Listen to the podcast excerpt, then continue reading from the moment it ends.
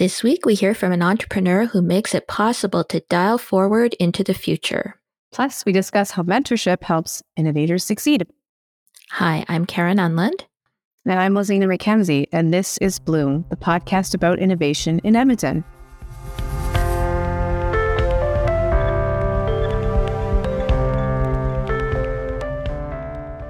Hello, Lazina. Thank you for joining me as co host of Bloom this week. Hi, Karen. Thank you for having me. This is very exciting. You are the manager of the Threshold Impact Venture Mentoring Service. Let's uh, tell our listeners what does VMS do? Uh, VMS is an MIT based mentorship program for entrepreneurs. It started at MIT over 20 years ago as a way to support innovators. Uh, think about being an entrepreneur. Some innovators internal to educational institutions don't have that mindset for being an entrepreneur. So this program was created to support that. And over 10 years ago, the University of Alberta got to learn about this program and was able to bring it to Edmonton as a sister program to the main MIT VMS program. So for over nine years now, we've had this program here in Edmonton. And it works by putting entrepreneurs in touch with mentors in a kind of a, a regular cadence. So you keep bringing I, I say this because I am a, a mentee or or, or I, am we are in the program at Taproot. So just um, explain a little bit of what the experience is like. Yeah, so so it's a, two parts to it. We bring together business leaders in our city who want to wear this big word of mentor in a volunteer capacity and pair them with mentees, entrepreneurs in the city who simply want help. So they put their hand up to say, I want some help and volunteer mentors, once they are accepted into the program, they they get to wear this big bird of mentor, get to say, yes, I will help you. And so what the VMS program does here in Edmonton is is really to just help create these unparalleled mentorship experiences to unfold. So we do a bit of matchmaking. There's a whole process that goes into how someone comes into the program, both as a mentee and mentor. Uh, we then pair it together. The, the differentiator of this program is that it's group mentorship. There's no one-on-one opportunity that exists. It's and this goes back to the main MIT VMS model that is really focused on bringing a group of people together. And we call that a mentorship team. And I think the really unique and important thing there is that we care about who's sitting at the table. And so mm-hmm. diversity and inclusion is actually a really important thing. We need diverse brains around the table to uh, learn from, uh, to support the mentee. And so that's something that's really prominent and purposeful in the program of thinking about who sits at the table to support the mentee and also the learning across the table. It's not just mentors helping mentees, it's mentors learning from the mentee and learning from one another. Right. So the learning is just very high all around. Yeah. Uh, VMS started as a service for University of Alberta alumni, but I see that it is now accepting entrepreneurs who don't have an affiliation to the school. Why the change? This is very exciting. I'll tell a slightly uh, longer answer than just that, but it's it is very exciting. This program started in December 2013, so we just celebrated nine years of having this program. And the thought was uh, to offer something through the Office of Alumni Relations to offer something to alumni and who hadn't really been connected back to the university, and that group happened to be entrepreneurs. So that affiliation was initially with alumni. It has also over these years been extended to students, faculty, uh, and staff. And so that had been the model for all of these years. Over the years, in partnership with a volunteer board of advisors, which has been in place since the very beginning, there's been many conversations on can we support more than entrepreneurs who are affiliated with the U of A? And as you said, primarily it is alumni of the U of A, whether you're a year out of school, 20, 30, 40 years out of school, you have a business and you want to continue to grow as an entrepreneur, we're here to help. But the thinking over these years is can we support the community that we that we live in? And so early in 2022, we have been able to do that to open up this program with a very strong reputation in the city, as I know that you know, if you're part of this, um, that we're able to now support entrepreneurs, period. And that's really exciting to us. Also, I would say that aligns to what we care about when it comes to equity, diversity, inclusion. It can be a barrier to say, like, you must be affiliated with the U of A in order to get help from this program. Uh, and that's just uh, something that doesn't exist anymore. And we're really leaning into equity, diversity, inclusion, and also leaning into the university and this program specifically being a strong partner within the community. And I don't just mean Edmonton, across the province as well. Um, so, can we be a leader in that and supporting more people? Right. Puts you a little bit in competition with everybody else who can serve everybody else is it, it, when we're talking about that kind of how VMS fits into the entire innovation ecosystem. Are you getting out of your lane? No, you know what? It actually fits very nicely. It's just uh, this is a strategic priority for the last couple of years for our program to be able to expand and support more. Um, since the very beginning, Karen, we've always been able to be complementary to other programs. I will say very clearly, we do one thing and we do it extremely well. We support bringing mentees and mentors together and and wait for those opportunities to un- unfold and help help that relationship to flourish. So we do literally one thing. We we support entrepreneurs and help them to grow their entrepreneurial thinking. We're not a business accelerator. We're not an incubator. We are in none of those spaces. And so it's been exciting actually over the last year or two, as you know, to see programs coming into the province.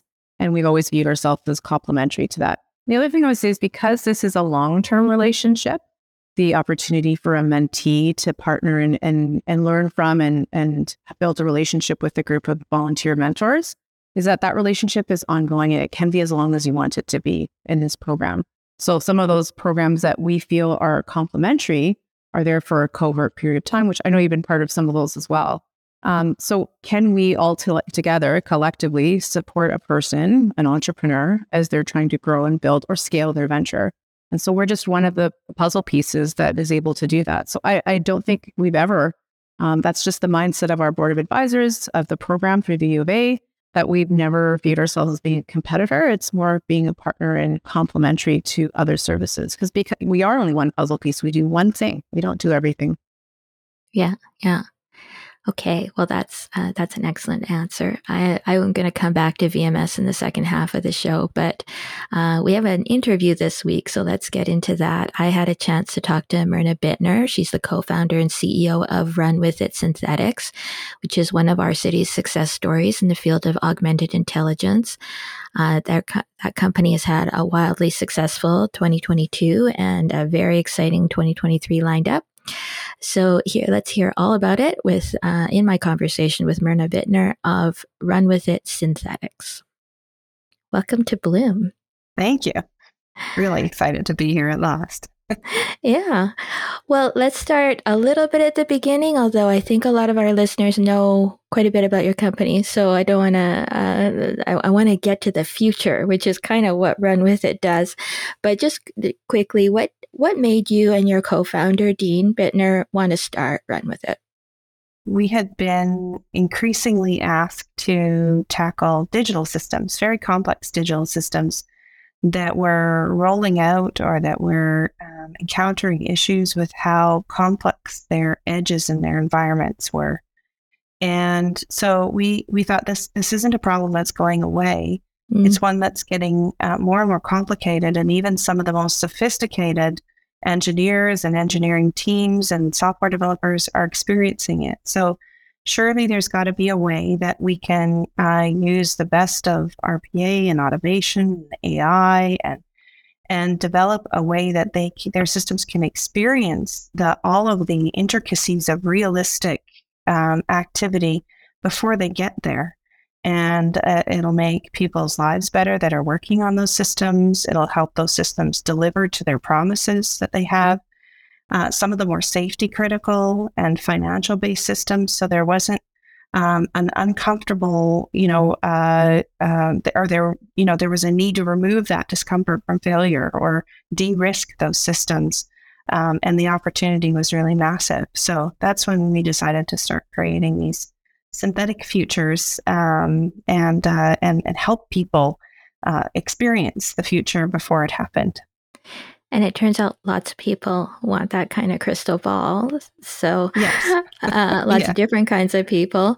Uh, Taproot and RUNWITHIT were part of the same class of startups at Launch Party uh, in 2016. How different is your company now than what you expected it to be then? I don't know when you first launch a company if you know exactly what it's going to evolve into. I think that's one of the exciting parts is you, is you have to start somewhere. So we did. And we started with what was really right in front of us um, and what we were working on and was most uh, comfortable to understand. And uh, no, I could have never imagined where we've ended up. Um, absolutely not in a million years, but so um, excited and motivated by it every day. So, who is your ideal customer now? That's a, a really good question. I think our ideal customer is a group or a stakeholder group or uh, who is really focused on on the future and the opportunity that understanding the future and making choices today that are really relevant and uh, life sustaining and equitable and uh, and and relevant. You know, sometimes decades and generations into the future is our ideal customer. Those come in all different shapes and sizes and and uh, and from all different sectors. But we're really finding that a lot of the things that they are wanting to explore and make sure that they're prepared for in their investments today are very similar. Most of your current customers, though, are probably like institutional, right? Like it's governments and and organizations and companies, or no? Yeah, our our number one it's it's you know B two B. So our number mm-hmm. one market is is industry and uh, and, and private companies. Uh, I would say number two is research institutes who are informing uh, others, and and number three is is governments. Right. And on your website, which we'll link to in, in the show notes, there's like a wide, wide range of, of kind of scenarios and examples of the kinds of what if questions that but that people would ask. But just give us a, like a few examples of what are those what ifs that RUNWITHIT allows people to kind of see the the scenarios that would emerge. So I can give you a, an example maybe of where we started with our first synthetic city. So this was our pivot out of uh, dealing with strictly digital systems into, you know, can you actually make a city mm. and show us the city as system of systems? And it was for an earthquake in Silicon Valley. And it was the ask was by a smart city technology supplier, Itron, so one of the world's leading suppliers. Uh, if we could implement their technology in Silicon Valley the way they would want it to be and dial forward the future of uh, an earthquake and show how that technology would inform how it would respond, how it would react, how it would reduce the impact on uh, on buildings and infrastructure, and then how it might be dynamically repurposed uh, in the most effective ways. And we could experiment with that in this digital sandbox to change human impact and outcomes. So, give people safe evacuation pathing or really relevant critical information about the danger they were in uh, in those very first critical 15 minutes after an earthquake. And that that was the the springboard that really launched us into you know the next question, which was around dual disasters in in energy. So heat events, um, outages, and COVID nineteen was hitting mm. cities, and that was our next event. Was how can we quickly dial forward the impact of changing human behavior on the energy grid and load patterns to make sure that utilities could forecast better. And then how could we also help them understand this new reality of public health that hasn't entered into their forecasting before? And where vulnerable populations live and how they might change their repair priorities or how they might change the way they use communications in an outage like like COVID-19 and heat events to uh, ensure that they maintain the trust and the willingness to pay and engagement of their communities going forward, which they're mm-hmm. really relying on. That's and there's so many more. Yeah. yeah. To do this, it's a mix of artificial intelligence and humans. Uh, and you're very clear on in your communications that the humans are really important to to to making this um, work, and it's not just the humans that are doing the programming. I think so. Maybe the way to get at that question is to tell me what having a diverse and inclusive team, how does that help you do this work well? At the basis of what we are providing, and one of our secret sauce um, parts of our massive simulations is a fully synthetic population. We started looking into what might be available or accessible, even in terms of data sets that are out there, census that's out there, and how could we make this population really reflect the, the population of the different areas we were working in and and that really kind of sponsored a, a whole kind of uh, understanding about the issues with current data sets, their collection, their bias, they're incomplete, they're historical. There's so much of the population is invisible. They don't mm. address intersectionality. They're, you know, there's privacy concerns and protections. And and having a diverse team uh, and one that as we we ask everybody to be certified in gender based analysis plus enables us to really pay attention and detail um, in the most thoughtful and learning way. We are we're still always learning, and, and address the the importance of building a, a synthetic population that characterizes um, the really relevant aspects of intersectionality and marginalized groups and invisible uh, women and yeah. uh, and you name it and, and bring that forward in some very conservative environments who uh, who haven't considered the impact of those really unique aspects of population in their mm. their forecasting or their planning or their engineering. That's fantastic. That's like uh, so important and so overlooked, I think, in the space. Is that right? Eh, correct. Yeah. yeah and yet, yeah. So vital in the US with their Justice40 initiatives, they have actually mandated uh, that, I should say, human dated it, um, but they have actually required that that become a part of the calculations and the investment impact uh, understanding uh, before they will uh, trigger some of their Inflation Reduction Act spending. So it's it's become very um, uh, relevant very quickly. Yeah. Last year was a really busy year for you. You participated yeah. in a lot of stuff, including six accelerators. I think from uh, sure. based on your on your look back. One of them was the AWS Sustainable Cities Accelerator for Infrastructure. What kind of opportunities will emerge from that experience? So that was a fantastic, very condensed accelerator, required a lot of our management team's time um, to participate, but uh, an amazing experience. Part of it was in looking at AWS and how we can better integrate our offering to enable access and broad access and funded access to the data that we're producing so we can do more good um, mm. around the world, which was phenomenal. Another was they have some really key partners who are, you know, some of, for example, the world's largest logistics and supply companies who have uh, can make a massive difference with their decarbonization efforts in the world and their community initiatives as they learn that they, you know, really um, need to participate in communities and and helping communities achieve their goals. And uh, so we are in direct connection and discussion with those large partners.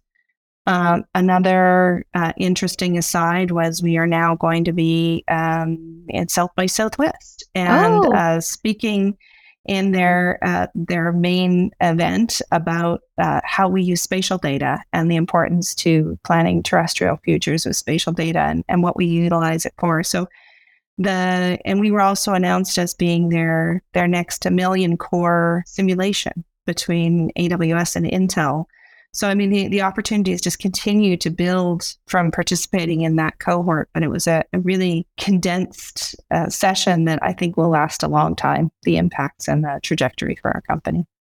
I want to stay on that kind of the cities thing because you mentioned at the Health Cities event during Edmonton Startup Week that RUNWITHIT had synthesized the Edmonton region, which made my my ears pick up. So tell me a little bit more about that project we had a very uh, early and uh, an enthusiastic champion with Edmonton Global who brought together agencies and institutions and uh, and different sectors in the Edmonton region. And to sponsor the kickoff of how we synthesize the region and then make that a synthetic environment available for interested stakeholders who have questions um, and so we worked with 14 uh, municipal districts in the Edmonton region, and we have synthesized the built infrastructure as well as the population um, now and all the way through to uh, 2050. And we utilize that environment already to look at things like um, the phasing of hydrogen, uh, the workforce around hydrogen and energy, and how that might shift and grow. And that, there was some really exciting work done there We did some look at, at blending, so blending hydrogen into heating and, and the impacts and the opportunities and where it would be most, um, there would be most emissions reduction potential. Uh, class 8 trucks and hydrogen. And then we dove into the Edmonton metropolitan region is really unique as we're finding out around the world when we discuss the project. We have a growth plan. So the 14 or municipal districts have got together and they actually have a coordinated growth plan, mm-hmm. which is unusual and uh, offers so many advantages. So we were helping to actually physically sandbox that and dial forward what the growth plan was and then look at whether or not that lined up with what they were hoping to achieve. Wow. And uh, whether or not the built environment that we are setting out to create here in the Edmonton region is what we will need to sustain the the two million people that we are expected to be at by around 2044. So um, it was really fascinating to be able to look at everything from emissions to consumption patterns and changes to social burden, economic burden, housing burden, even, and and really ensure that the density that we're planning uh, matches what what we need to hit targets. So, can those stakeholders then kind of sign on to a dashboard and ask those what ifs anytime they want to, or do they have to go through you? How does that actually work? So, they have uh, to date uh, been going through us to ask really specific questions. Some, of course, are are are configuring, you know, some competitive, you know, issues are sensitive issues that mm-hmm. that they want to curate, and so typically they work with us to look at the data and the information. Some have asked us to, pr- to produce visualized assets that they can use to share the analytics and the information. And so um, some people have Pixar type movies that they are using to uh, to explore and build consensus around. And uh, but we're still kind of in the process of delivering uh, all of the information that people are looking for from the environment, and we can do so even on a holodeck that we built. So holodeck is a very evocative word. So what is what is what does that look like? Like is how close to Star Trek is it, I guess? I I'm not sure how close it is to Star Trek. It's a our version of the holodeck. It's a 3D geospatial visualized um, universe that we can put live data into and scenarios and run tabletops into. And we rolled it out in Washington, D.C. last April uh, in front of a very large group from the Sun to Grid community to play out scenarios in the US around coronal mass ejection events. So, really bad solar storms. Mm. And they were wanting to look at whether or not the space weather community, so we were engaged with NASA and NOAA and SWPC and NERC and FEMA, and whether or not they were sharing the right types of data um, that could be utilized by the grid community to do some very quick grid mitigations and uh, and prevent some some profound disruptions and expense if there is a really bad solar storm that is pointed our way. And that was that was the first rollout of the holodeck was um, them looking at the eastern U.S. and with particular focus on Washington D.C. and watching the different scenarios run through. You also participated in a low carbon hydrogen accelerator with Greentown Labs in May. Yes. So what kind of what kind of doors has that opened for you? That has opened some really interesting doors. Things don't always go as planned. So we had done some work with some of the major partners through the accelerator and that's still ongoing. One of the major partners in the low carbon hydrogen accelerator is also the Electric Power Research Institute that we um, continue to be engaged with. We're doing some fantastic work with them uh, again now in Nashville. Mm. But it, it's a learning process. It's a learning process for some of the big corporates in engaging with us, and the the timelines that they have are uh, are long, and there's still some that are ongoing. Right. Um, but it gives a chance to work with um, the City of Houston, the Center for Houston's Future, and the Electric Power Research Institute, Shell, and some of the big players around uh, hydrogen. And you were at the hydrogen convention in Edmonton as well, I think. We were. Yeah. Yes. So there's continuing to to contribute to that body of knowledge on how to how to imagine a future in that way. Edmonton has a carbon budget, although it doesn't seem to be as integrated into decision making as some people would have liked to have seen during the, the budget deliberations. Has what you've developed make more sense than kind of the way that municipalities like ours have been thinking about carbon budgeting? I think the way we incorporate carbon budgeting is that everything we do, we can measure its, you know, impact on emissions. Can take several approaches where we say, what do you want? What is your target? And then we can actually look at and configure and sandbox the things that might get them closer or mm. farther, or are they on track um, to reach that?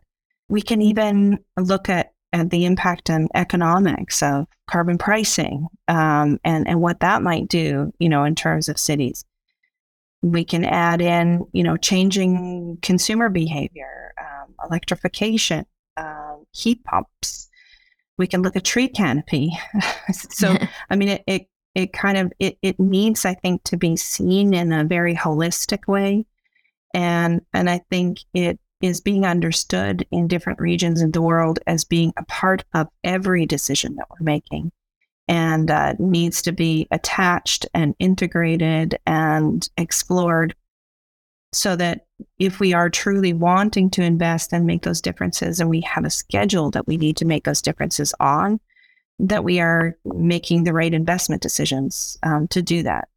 An example being um, you can invest in a certain number of smart streetlights that might have LED efficiency, and you might get, you know, a certain number of tons of, of emission reduction in the next 10 years. Or you can invest in, you know, um, waste uh, water heat to energy systems. So just putting something on a, a sewer um, pipe that goes through the basement of a building and get 100x that for, you know, 120th of the cost in a year Wow. And so there are some really profound um, differences and distinctions now in technologies that we should be looking at and making investments in around carbon, um, you know, quick wins, big wins, long term wins.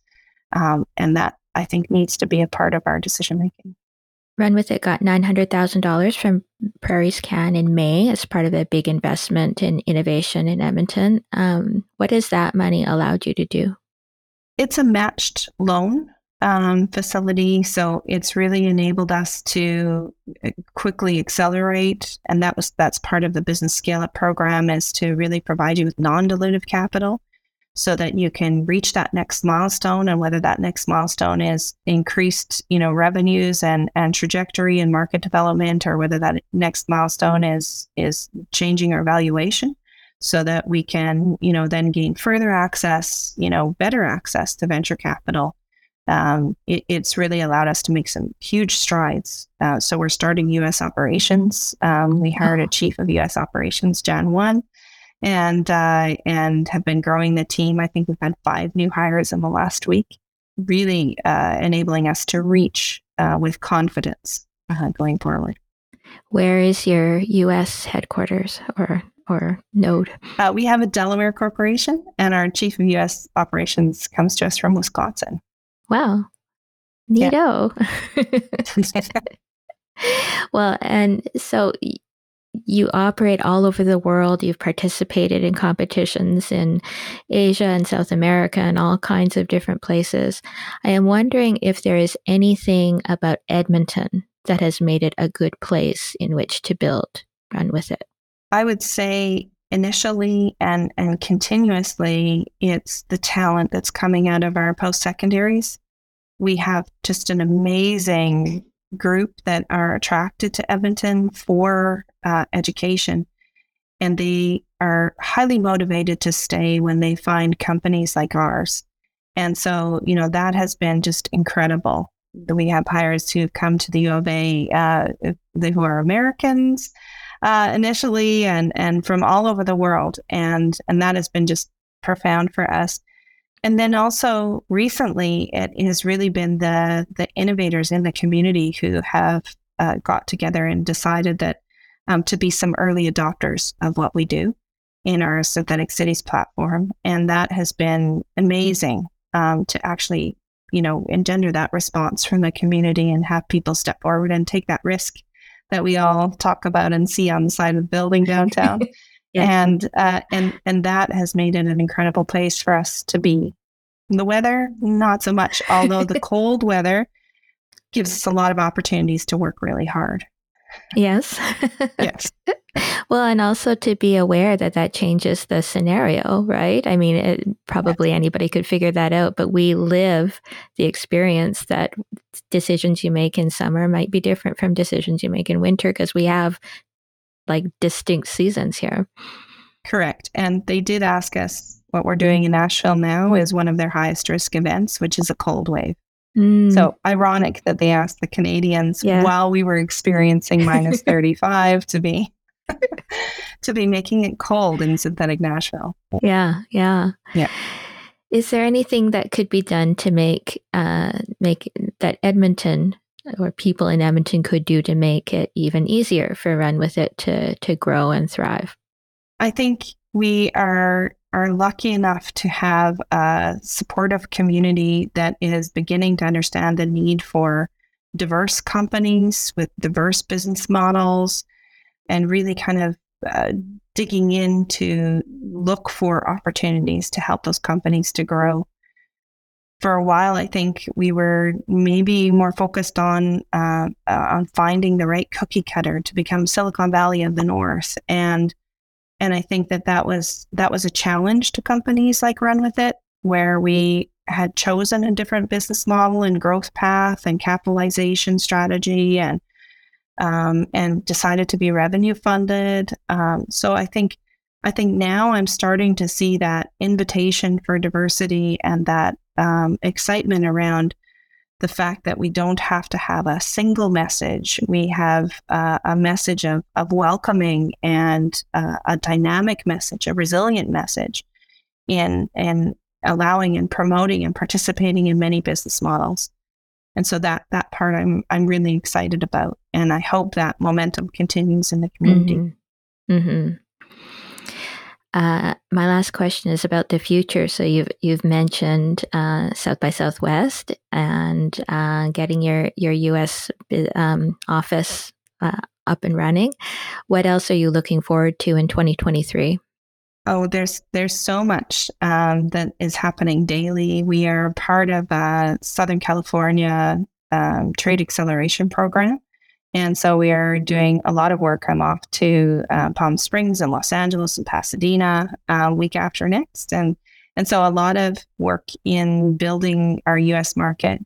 Um, some in the EU and the UK as well. So we have a lot of context that's growing there. Uh, in terms of of our modeling and uh, and our synthetic environments, water is something that is really critical, and that's going to be a big part of what we are adding to this year. Our, our tech roadmap is is huge in terms of what we want to develop and add, and so we've got a really exciting National Research Council project that started up, and wow. um, and we're going to be making some really interesting changes in in visual programming, and uh, and hope to be rolling those out. And space, I think, is always something that is not really well understood how important we rely on it as terrestrials, but uh, it is something that um, is, a, a, really unique opportunity to add understanding uh, of the the assets that we have and the reliance that we have on space, and make sure that when we are are participating in space in the space community, that we are also uh, allowing people to understand colonization of space and the important wow. questions that we have around it. So we'll not just be synthesizing Earth, but elsewhere too. Yes. to infinity and beyond, right? I'm the holodeck. Yeah. Yes. Yeah. Well, uh, that that's a very uh, good note to end on. So thank you again for joining me today. This has been fascinating. Thank you so much, Carrie.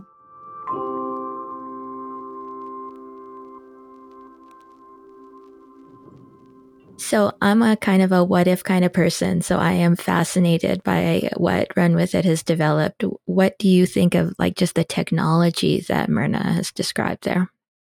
Uh, so first, I would say that we were lucky to uh, to work with and have RUNWITHIT synthetics in the VMS program. So um, Myrna and Dean both got uh, the chance to learn from from mentors in this program, and they got to learn from Myrna and Dean. So that's that's pretty exciting to have that bit of yeah. background and insight as you as we heard long ago.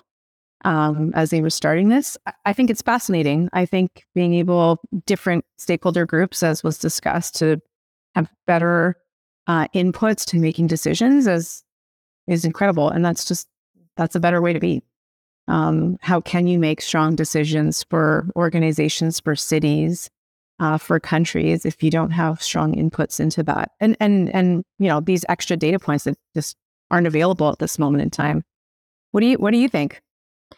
Well, I just think that we, in a way, in our modern world, we have more of a problem with too much information than not enough. And so, anybody who's figuring out how to harness uh, the tools that we have to make it actually possible to make decisions from that huge pile of stuff is just like that's what we need to in order to to to make sense of it. Like it's not that we don't know enough it's like we know too much. And so then things like this ha- kind of dial it back to where we can know something from that big mess of information. So i think that as an like as an entrepreneur myrna is so impressive and inspiring because she just has like such a clear north star for what that business and what she and her team are trying to do.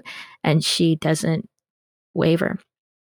I, I agree. I think to that point, um, what she mentioned very early on is is the point on the kind of data. Well, if you didn't have strong inputs by thinking very broadly, um, just like the breadth and depth from a um, diversity point of view, mm-hmm. then you have too much data. But is it the right data? Depending on yeah. what a stakeholder is looking for. Um, so I, I think that's a very valuable point that this has just been baked in from the very beginning of thinking, both from their team's perspective, but also different client groups. What exactly yeah. are you trying to look for? So I, I think that's an important important piece that yeah, it's it's very impressive, as you say. And it does seem to be a business that is that truly believes that diversity, equity, and inclusion is something that you build in from the beginning, uh, both in how you go about putting the information into the into the system but also the people that you have who are looking at it and kind of cocking in their head and say does that seem right? Or what about these people? Or have you thought about this? Um, and i i get the feeling i'm not on the inside but i get the, the feeling that it's not just window dressing it's actually integral to the to how they do Absolutely. I'll, I'll, share a little bit of, so I don't know if you know this, uh, Karen. Uh, last year, I know that you know this part of it, but last year, Myrna was the winner and recipient of office space in Edmonton uh, through a project called the Goodwill Project, right. um, who a friend and mentor of the VMS program uh, was offering, uh, Tim Carwell. And I was part of the panel, the judging panel ah. that awarded Myrna and company this space. And so, so to your point, that's something that was really strong for Tim and Tanis Carwell, uh, who led the Goodwill Project and gave away their office space for two years and wanted to really understand, you know, what would happen if you didn't have to pay for office space for two years? What would you do with that, uh, those yeah. resources? And that was something that Myrna talked very strongly about, actually, and was a pillar for her business and a pillar for the, this competition of the Goodwill Project to, to give away this space. So I, I, it's not just window dressing. I mean, she spoke very passionately about that. And that was certainly a strong criteria from the judging panel to award this space. So we, we hear it often from her and we got to see the insides of it and it's just baked in. It's, it's the way to do things. The other point I would make too is how can you continue to drive at innovation if you don't have diverse brains at the table? And yeah. asking, like you said, well, what if? Did we think about it this way? Could we add this? Like, whatever the question is, if you don't have mm-hmm. diversity sitting at the table, you're not asking, you might be missing the opportunity to ask certain questions. Yeah, absolutely. Uh, another thing that Myrna referred to in our conversation and has said before on panels that, uh, that we've seen her on is that Edmonton is not Silicon Valley. We should not try to be Silicon Valley. What do you think about that? Oh, absolutely. We are not. Wouldn't it be a shame to try to be something that you're not? We often hear individuals talking about being their authentic selves. Why wouldn't a place that we all live be authentic to what it actually is? Why would you try to be something that you're not? Wouldn't you yeah. tell your kids that, Karen? Absolutely. All the time. I think the same principle applies uh, to that one. Don't try to be something that you're not. It's it sets you up from the very beginning to fail to try to be something yeah. that you're not. What do you think? Uh, I think that that is true, and yet it's it's hard for people to let go of seeing something that's so wildly successful, uh, or seems to be so wildly successful in terms of capital and innovation and all those things. To say, well, let's just do that here. Why should everything be be centered in in one area? Why, what can we do to replicate it? I think that that was like a really strong impulse for a time that seems to have subsided somewhat as people say, well, let's just let's be the best Edmonton possible. But it's it's hard to to pull people back from that vision. I think too. Um, I'm going to steal a little bit from from VMS, and I'm going to steal a little bit from just my upbringing as a human. I'm not born and raised in Edmonton, and then I often moved here a long time ago in 2006. So I have enough experience living here that I've heard this many, many times. Is that we seem to look elsewhere, what that city's doing, what this city's doing. Well, why are we doing that? And then the point I would draw from the VMS program is that we always just put our head down and like do the best we can for what we're trying to offer. And so why wouldn't yeah. we just like be quiet, put your head down and do the work for what whatever yeah. that means for this city? So I just draw on those two things. I, I don't think it's necessary. I think it's necessary to look elsewhere in terms of best practices, models, and then you take from that what makes sense for where you live, the community that you live in, the market that's here, the opportunities in the future. Um, yeah, I, I agree with that.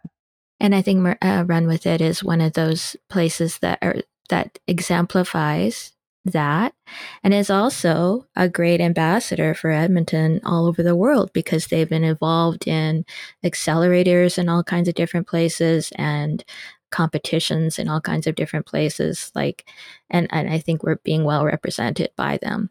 I agree. I think so too. Okay, well, we'll take a break uh, to hear from our sponsors. And when we come back, we'll talk about uh, a couple of other innovators in the news and find out about how to get involved in VMS.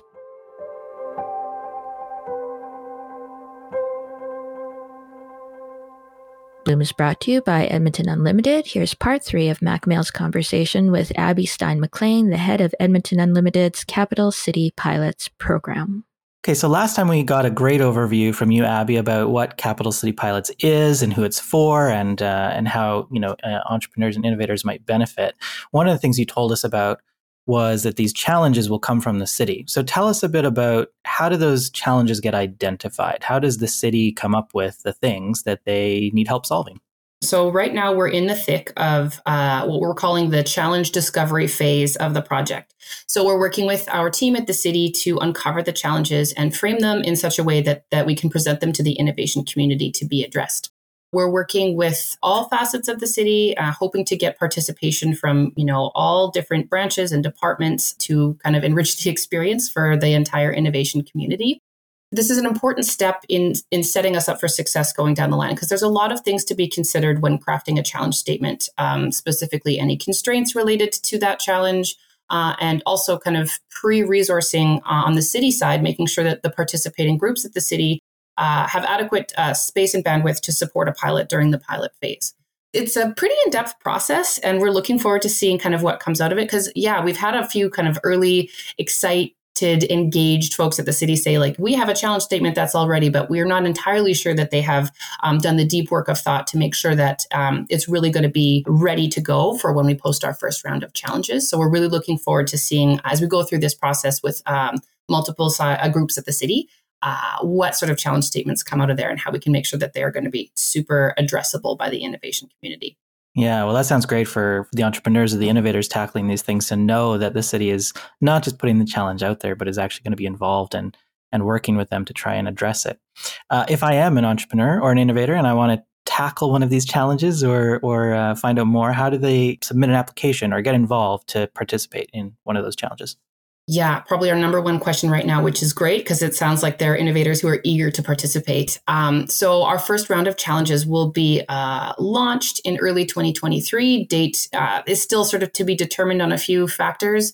Uh, but once the challenges are out there uh, and ready and open, you'll definitely see some uh, communication about that from us at Edmonton Unlimited and you know on your socials, etc. And there's going to be a, a, challenge application process there online. Uh, we have a, a, platform that's nearing completion development where you can um, submit your innovation, you know, with a few pieces of meta information to kind of help the assessment and adjudication process. Uh, and that that's basically it. Like it's once the challenges are posted, you're welcome to, as an innovator, answer the call. So stay tuned for those challenges tuned, to be yeah. available this very, is... very soon in 2023. Very exciting.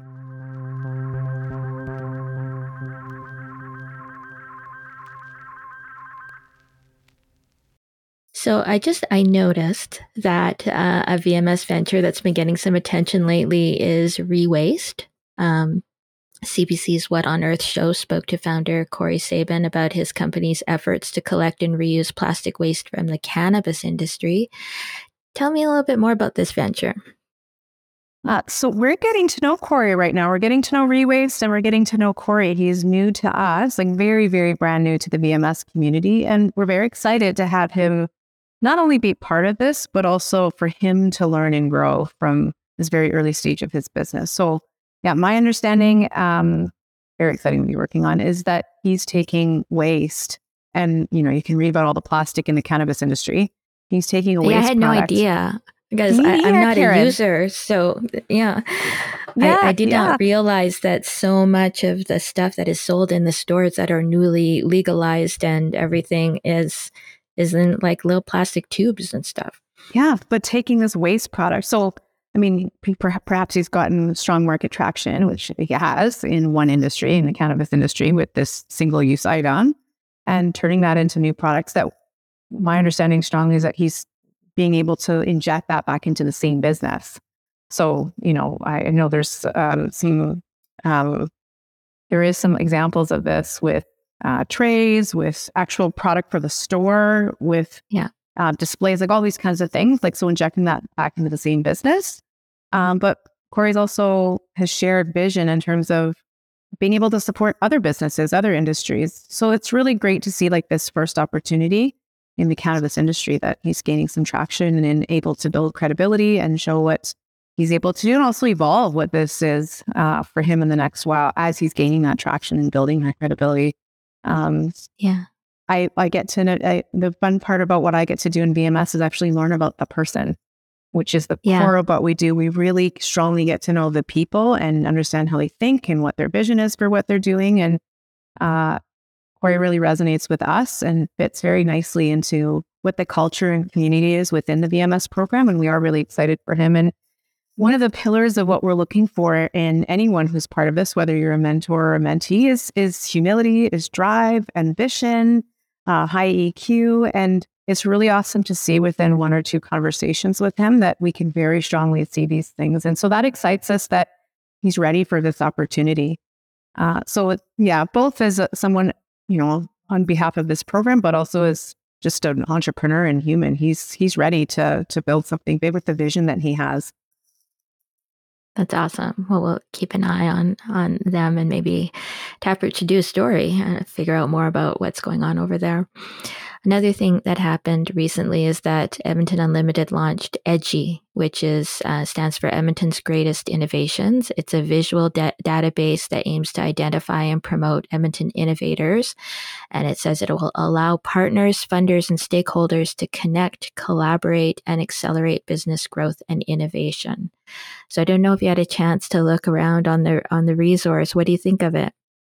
Um, I I think this is I think this can be very interesting. And I say it can be because it's so new and very early. So mm-hmm. I kind of treat new things like this when something is launched as great, great intention behind it. I, I think I understand that. I think, um, but I probably treat it like a new restaurant. Let's see how it unfolds for the the first few months and what kind of traction it, it gains.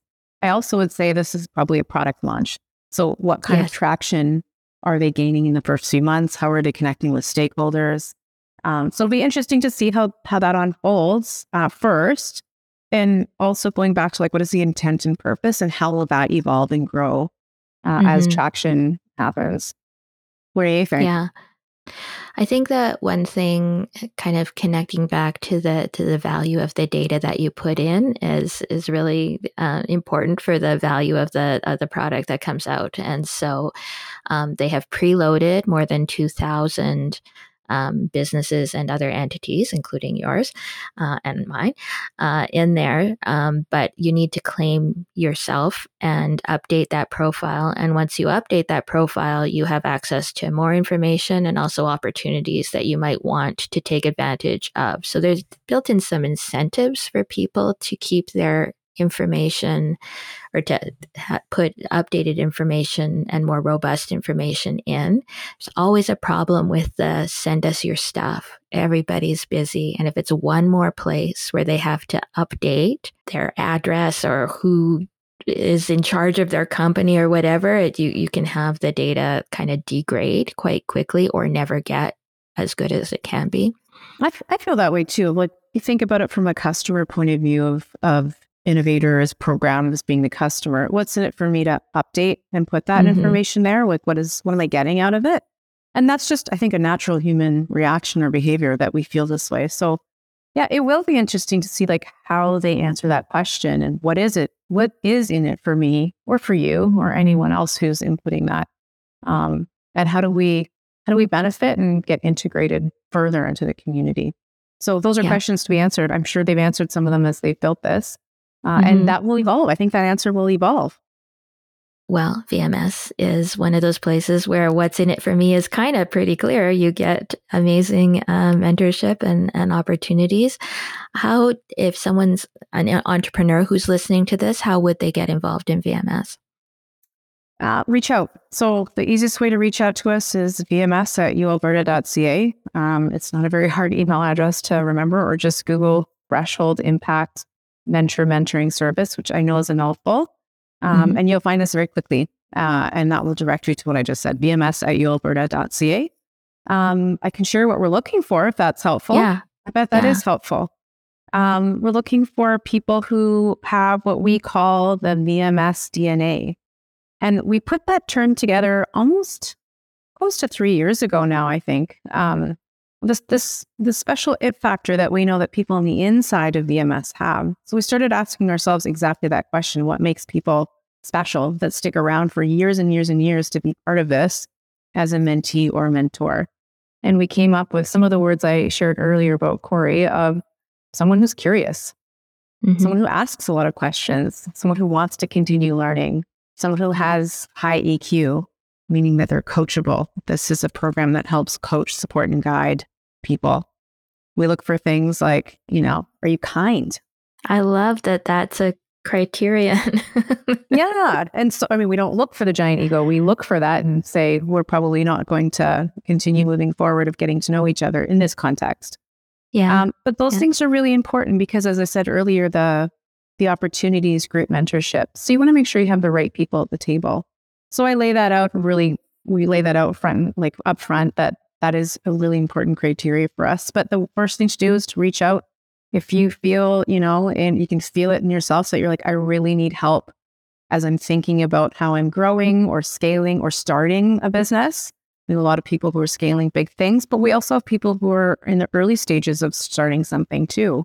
Um, so if you're like, I really need help in some way, that fits, that's a great prompt to say, like, I should reach out and see if this is the right opportunity for me.